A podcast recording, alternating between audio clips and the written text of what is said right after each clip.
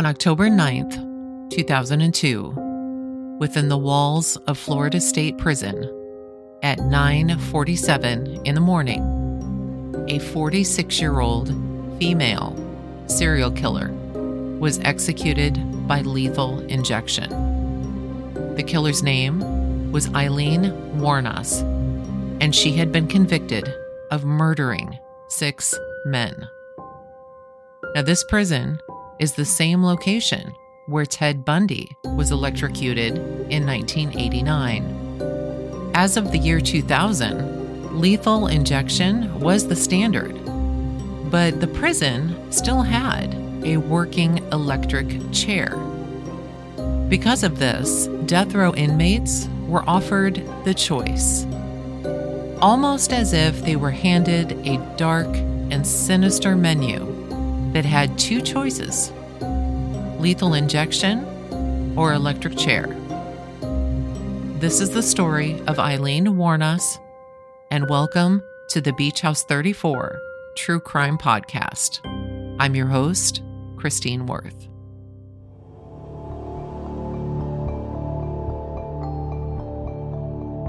Aileen was born to and lived her early life in Rochester, Michigan. Aileen's mom, Diane, was actually only 16 years old when Aileen was born. Her mom, however, had been married since she was 14, and she was married to an 18 year old man named Leo. Now, Diane had already given birth to one child, Aileen's brother, Keith. When Aileen was born, her mom had already divorced her dad after just over two years of marriage.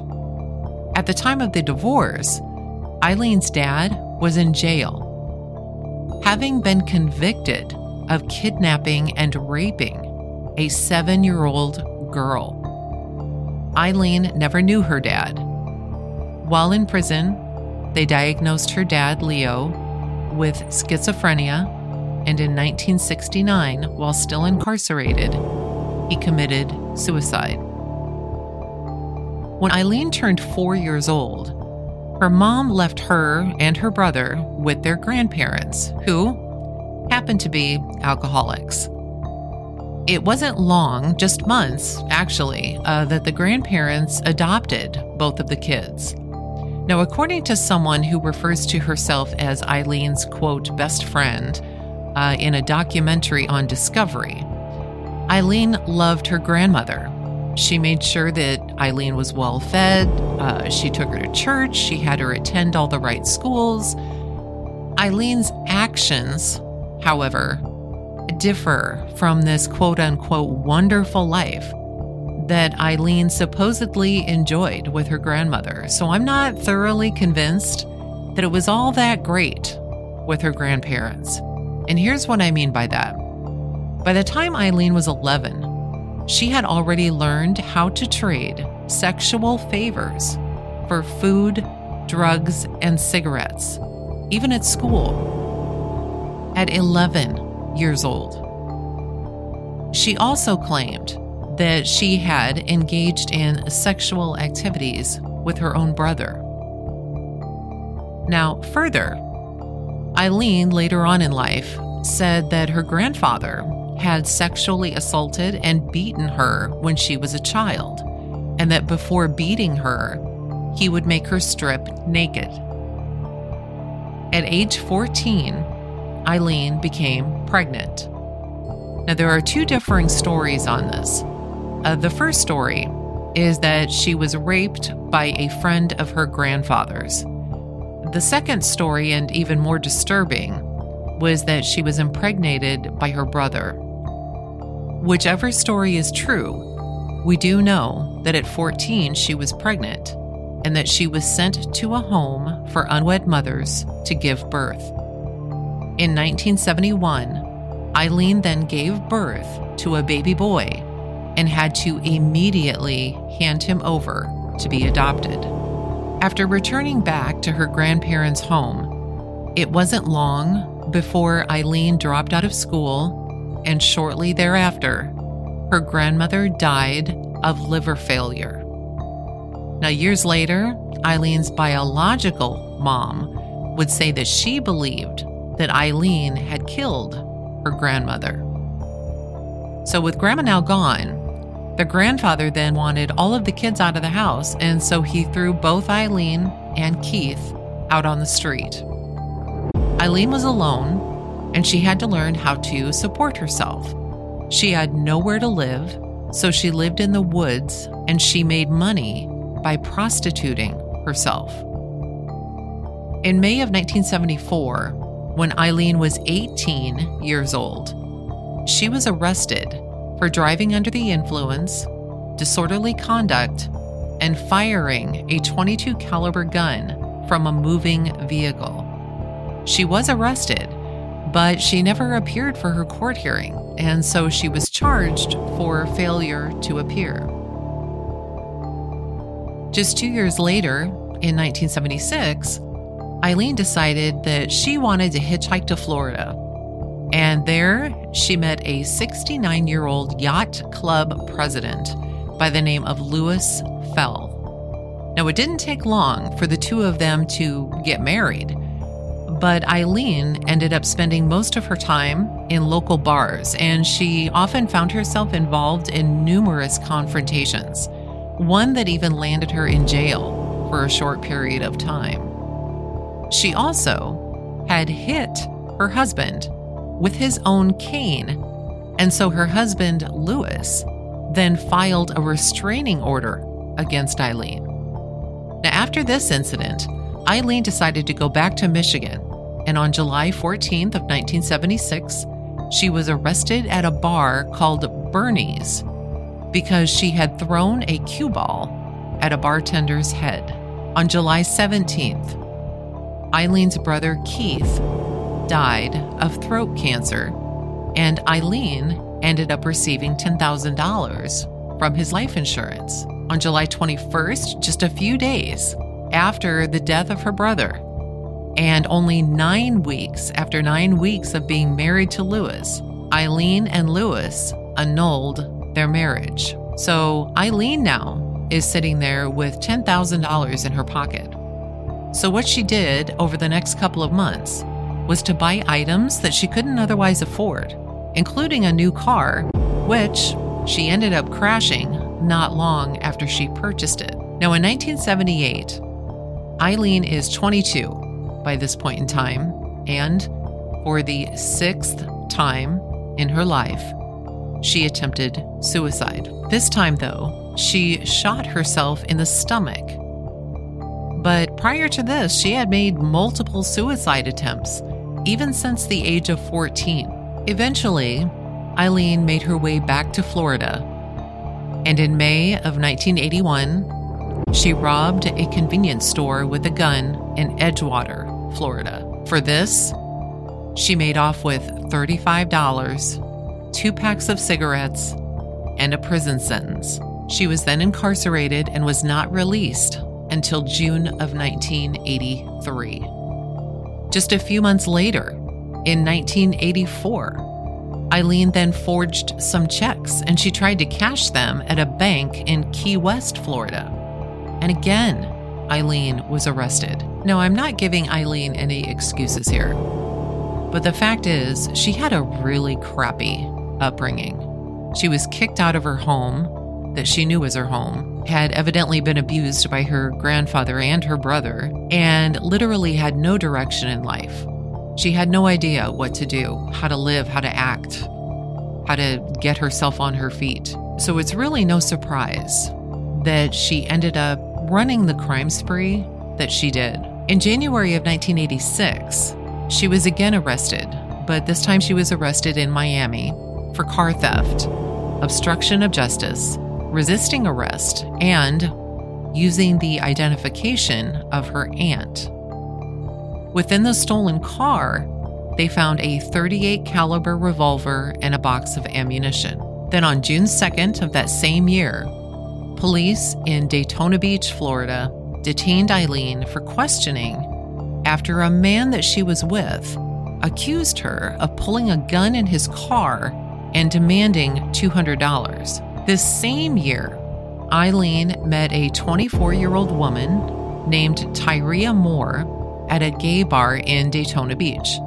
Now, it wasn't long before they moved in together, and at first they were staying with a friend of Tyria's named Cami and her husband. Aileen moved in for a brief time, and Aileen supported both her and Tyria with the money she earned as a prostitute. Aileen and Tyria were literally inseparable. It was at this point that something changed with Aileen. While she continued to prostitute herself, it began to turn deadly. On December 1st, 1989, an abandoned car was found in the woods in Ormond Beach, Florida. Now, this wasn't unusual to find an abandoned car in Florida, but what made this one different is that the keys were still in the ignition and there were bloodstains inside the vehicle. Along with this, they also found a wallet that still contained a driver's license. And the driver's license said that the owner of the vehicle, supposed owner of this vehicle, was 51 year old Richard Mallory. They would later discover that the driver's seat of the car had been pulled all the way forward, as if someone much shorter than Mallory had been driving. They also later found out that multiple items were missing from the car, including a toolbox, a camera, and a radar detector. Richard's body was actually found a few days later, about five miles away from where his vehicle was located. His pants pockets had been turned inside out, and his autopsy would later reveal that he'd been shot three times with a 22 caliber gun. It was later learned that Richard had a criminal record for rape and was known to be a heavy drinker as well as a regular customer of prostitutes. But after following all the leads that they had, the police could not identify who may have killed him. So his case went cold. Then on May 26th, a Dodge pickup truck was found abandoned in Marion County near Ocala, Florida. The right front tire was flat, so the police assumed that the car, the truck was just left um, abandoned because the of the flat tire. Now, after they ran the VIN number, the vehicle identification number, they discovered that the truck had belonged to a man named David Spears, who actually had been reported missing. A few days later, on June 1st, near some woods on the east side of the state, a naked body of a man was found. This was later determined to be 43 year old David Spears, who was identified by using x rays of his teeth. He had been shot with a small caliber weapon six times. On June 6th of 1990, the body of another male, naked and riddled with bullets, was located near Pasco County near Interstate 95. Now, this victim was 40 year old Charles Carskadden, and he'd been shot nine times with a small caliber pistol. So far, even though all of these crimes involved males and they had all been shot with a small caliber pistol, the police hadn't connected these crimes. And the reason for this was because all of the crimes happened in different jurisdictions. And at the time, jurisdictions didn't have a way of seeing what other departments were working on. Then, on July 4th, the police believe they get a break. It's July 4th, 1990, and there was a car crash that happened near Orange Springs, Florida. It was in a relatively quiet and secluded area car had come around a corner too fast and ended up running into a tree. Two women exited the vehicle and continued to walk down the street. Now, because this area was somewhat secluded, there was at least one witness. When the police did check out the car, they realized that it belonged to a man named Peter Siems. Peter had gone missing in June of 1990 on his way to Arkansas. According to his nephew, Peter was a kind man who liked to pick up hitchhikers and talk to them, mainly about God. Inside the vehicle, police found that there had been signs of a struggle and that there were a number of finger and palm prints. The witness who saw the two women gave a description of the women that she saw to a police sketch artist, and this sketch artist or this sketch was circulated throughout Florida's police departments. On July 31st, 1990, a 50 year old man by the name of Troy Burris was reported missing. Now, it was his employer who had called the police when he didn't complete his delivery route. It wasn't until a few days later, on August 4th, that Troy's body was found off of State Road 19, again in the Daytona Beach area. Troy had been shot twice with a 22 caliber pistol. Then again in September of 1990, 56-year-old Dick Humphreys, who happened to be a former police chief, was reported missing by his wife. His body was found the day after she had reported him missing, and he too had been shot, but this time he was shot 7 times with a 22 caliber gun. His car was found the next day. And you think that this would be the end of the crime spree.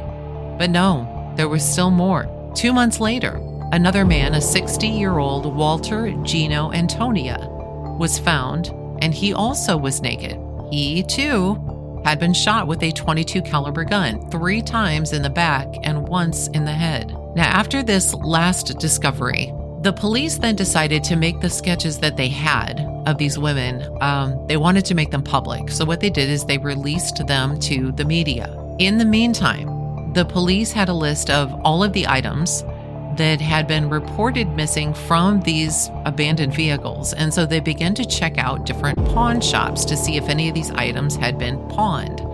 Now, at the time, if you pawned an item in Florida, not only did you have to provide a driver's license, you also had to have your thumbprint placed on the pawn card. The police got super lucky. At one location, they did find some items that had been missing from Peter Siems' vehicle, and along with it, the card that was filled out. Now, the name on the card was a Cami Green. Now, Cami, if you remember, was the name of the friend that Tyria had been staying with when she brought Aileen to the home. As it turns out, Cami had quote unquote lost her license about five years earlier. Once the police realized that the person who had visited the pawn shop had not actually been Cami Green, they then used the fingerprint to find out who had pawned the items. Now, the software that was used to identify fingerprints, it was new at the time. And when they ran the print through the system, it didn't come up with anything. So they then decided to try it manually, to search for this fingerprint manually. Now, what this meant is that they would have to go through thousands and thousands of actual fingerprint records. Three people began the search, and almost miraculously, they came across a match within 15 minutes. The match came back to Aileen Wuornos. The thing is, at the time, they had this match, which is great, right? But the police didn't actually have enough physical evidence to connect her to these crimes. The police knew who she was, and they knew of her extensive criminal background. They also knew that she liked to frequent biker bars. So, what they did is, after staking out some locations, they found that Aileen happened to be at a bar named The Last Resort in Port Orange, Florida. It was at this point that they sent in an undercover officer to identify her. Now, once he did identify Aileen, he began to talk with her and made sure that once they made that connection, that she was never out of his sight. Detectives were also stationed outside the bar, undercover, and across the street. They were all watching. Um, in the meantime, the undercover officer inside the bar, he was wired up, and all of the detectives heard the entire conversation taking place between the undercover officer and Aileen. Now, the undercover, he was supposed to keep giving her beer and cigarettes and keep her in view the entire time. With her, he noticed uh, she had a purse and a bag, but did not notice any gun on her. He was convinced that the gun that they were looking for was in one of these items, either her purse or that bag. As Aileen and the undercover officer walked outside of the bar, the police came up and arrested Aileen.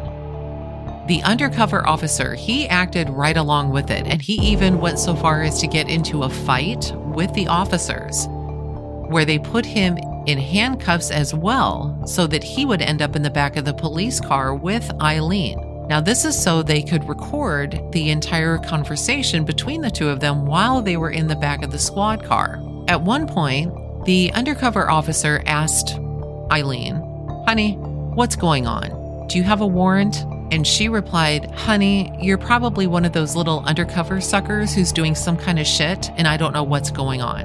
What they did eventually find inside of Aileen's bag, uh, which turned out to be a small suitcase, was a receipt for a storage facility in Daytona. After gaining access to Aileen's storage locker, the police found items stolen from nearly every single victim. However, they didn't find the gun. Now, Aileen ended up in Volusia County Jail, but not because of the murders. She had an outstanding weapons warrant, and they still didn't have any evidence connecting her to these murders, so they had to wait until she talked. What they decided to do is kind of pull out a secret weapon her girlfriend, Tyria. Now, Tyria, by this point, she had moved to a different state, and they found her in Pittston, Pennsylvania. And she told the police that Aileen had admitted to her about the murder of Richard Mallory on the day that it happened. The police then had Tyria come in and identify Aileen from a police lineup.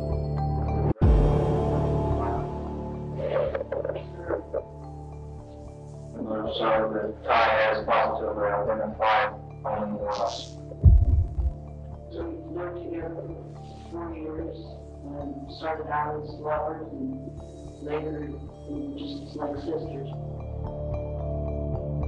Now, Tyria, she was just beside herself. She was incredibly afraid that she too would be charged with murder. But the police told her that if she got Aileen to confess, she would not be charged as an accomplice. And Tyria agreed.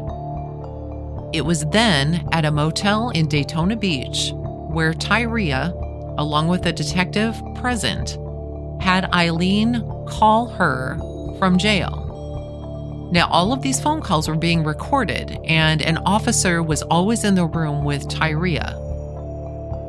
Tyria told Aileen, whom she referred to as Lee, that she was scared. The police were questioning her, her mom was worried, and her mom was calling her every day. She didn't know what to do. Over the course of two full days, Aileen and Tyria talk almost 12 separate times.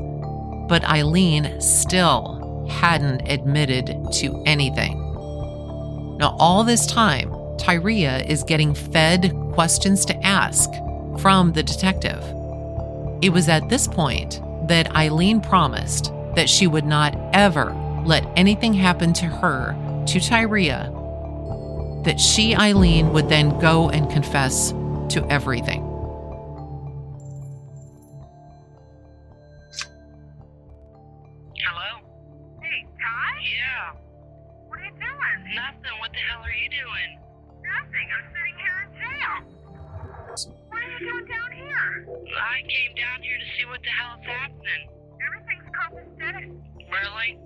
There's been officials up at my parents' house asking some questions.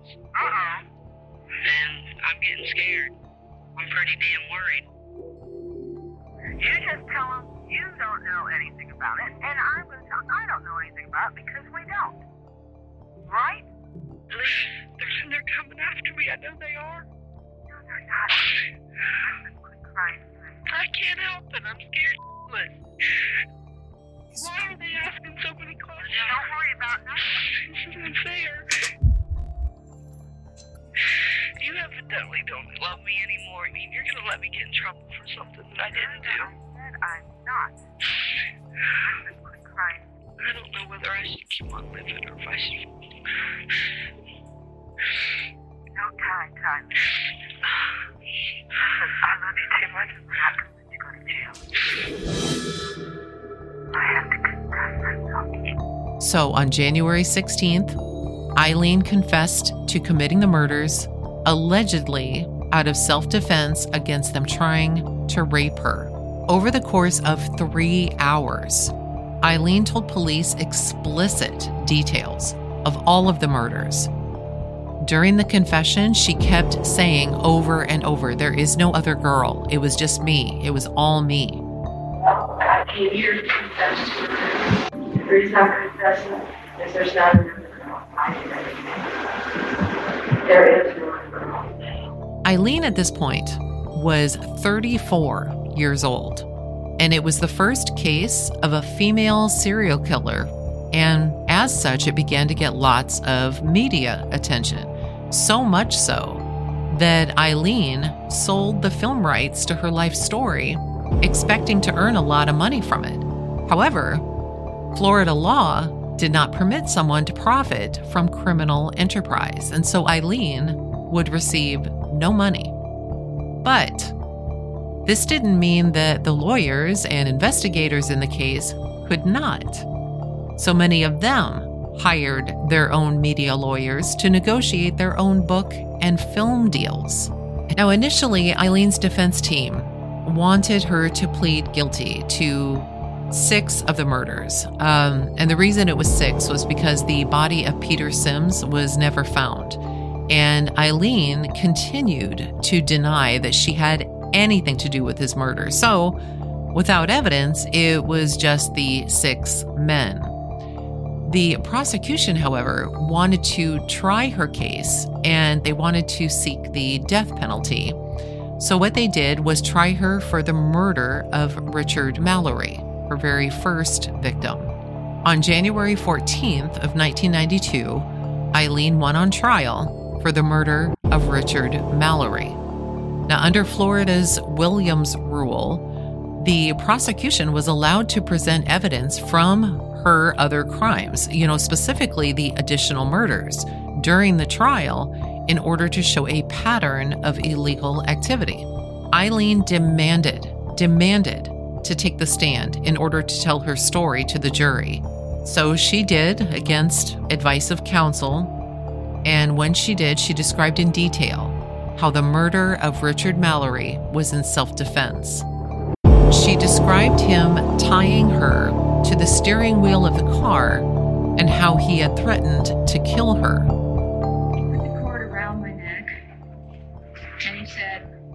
Yes, you are, bitch. You're gonna do everything I tell you to do. And if you don't, I'll kill you right now. Now, Mallory did have a past of crimes of a sexual nature, but the judge ruled that this information was not admissible in court. It was then that Tyria took the stand against Aileen on the fourth day of the trial. The woman that Aileen trusted and loved and took care of sat in court and described how she had conversations with Aileen over the course of two days with police present. Aileen was devastated. We were sitting on the floor watching TV, and she just come out and said, I have something to tell you. And I asked her what, and she said that she had shot and killed a man that day. She loved you, didn't she? Yes? Tyria said that they were sitting on the floor and she Aileen just came out and said that Aileen said that she had confessed to the murder of Richard Mallory. The trial ended on January 27th of 1992 and after just an hour and a half of deliberation, the jury came back and Aileen was found guilty of Richard Mallory's murder. And 4 days later, she was sentenced to death. For the rest of the murders, Aileen just went ahead and pled guilty, and as such, she was given six death sentences. Now, in 1997, while Aileen is in prison, she gave an exclusive interview. During this interview, she shows absolutely no remorse. She talks about Richard Mallory and appears to have no fear at the thought of being executed. Hi, everybody in the free world. I hope you're doing good.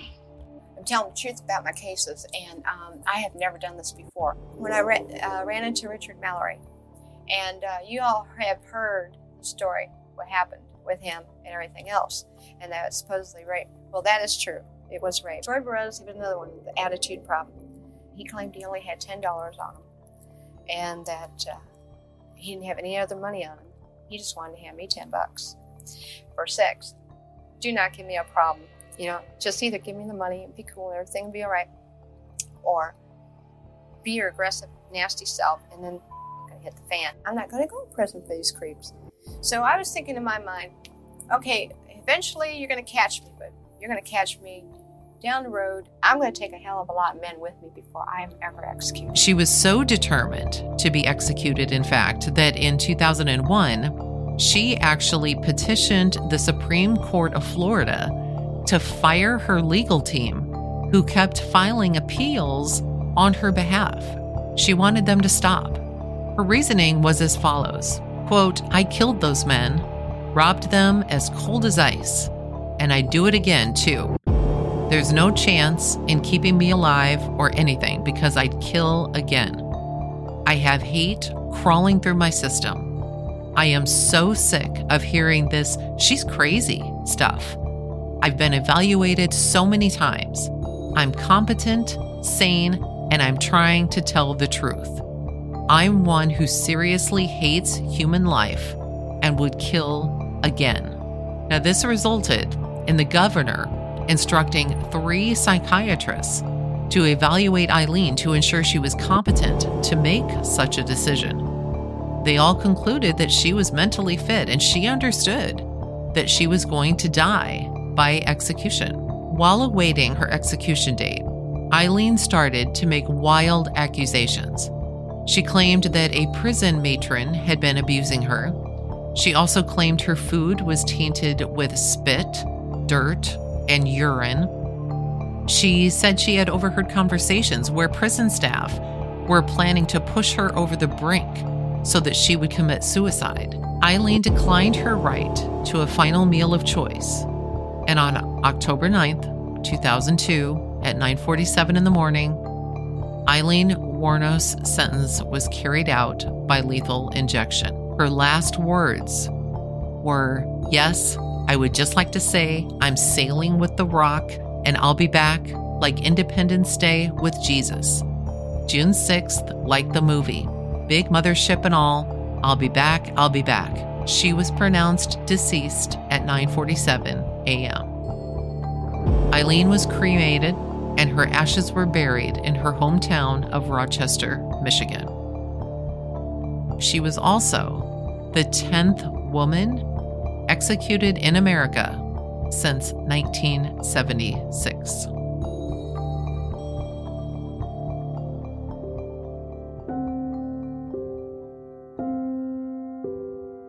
Thank you, thank you, thank you so much for listening. I appreciate you so much.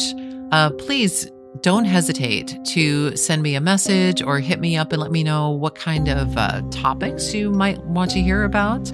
Um, in the future, I'm going to have some uh, great places that you can actually go to online in order to pass along this information for me so that I am providing for you what you want to hear. So until then, uh, please stay tuned to the Instagram page at Beach House 34 Podcast or follow me on Facebook at Beach House 34. Thank you so much again. Thank you. I will talk with you next week.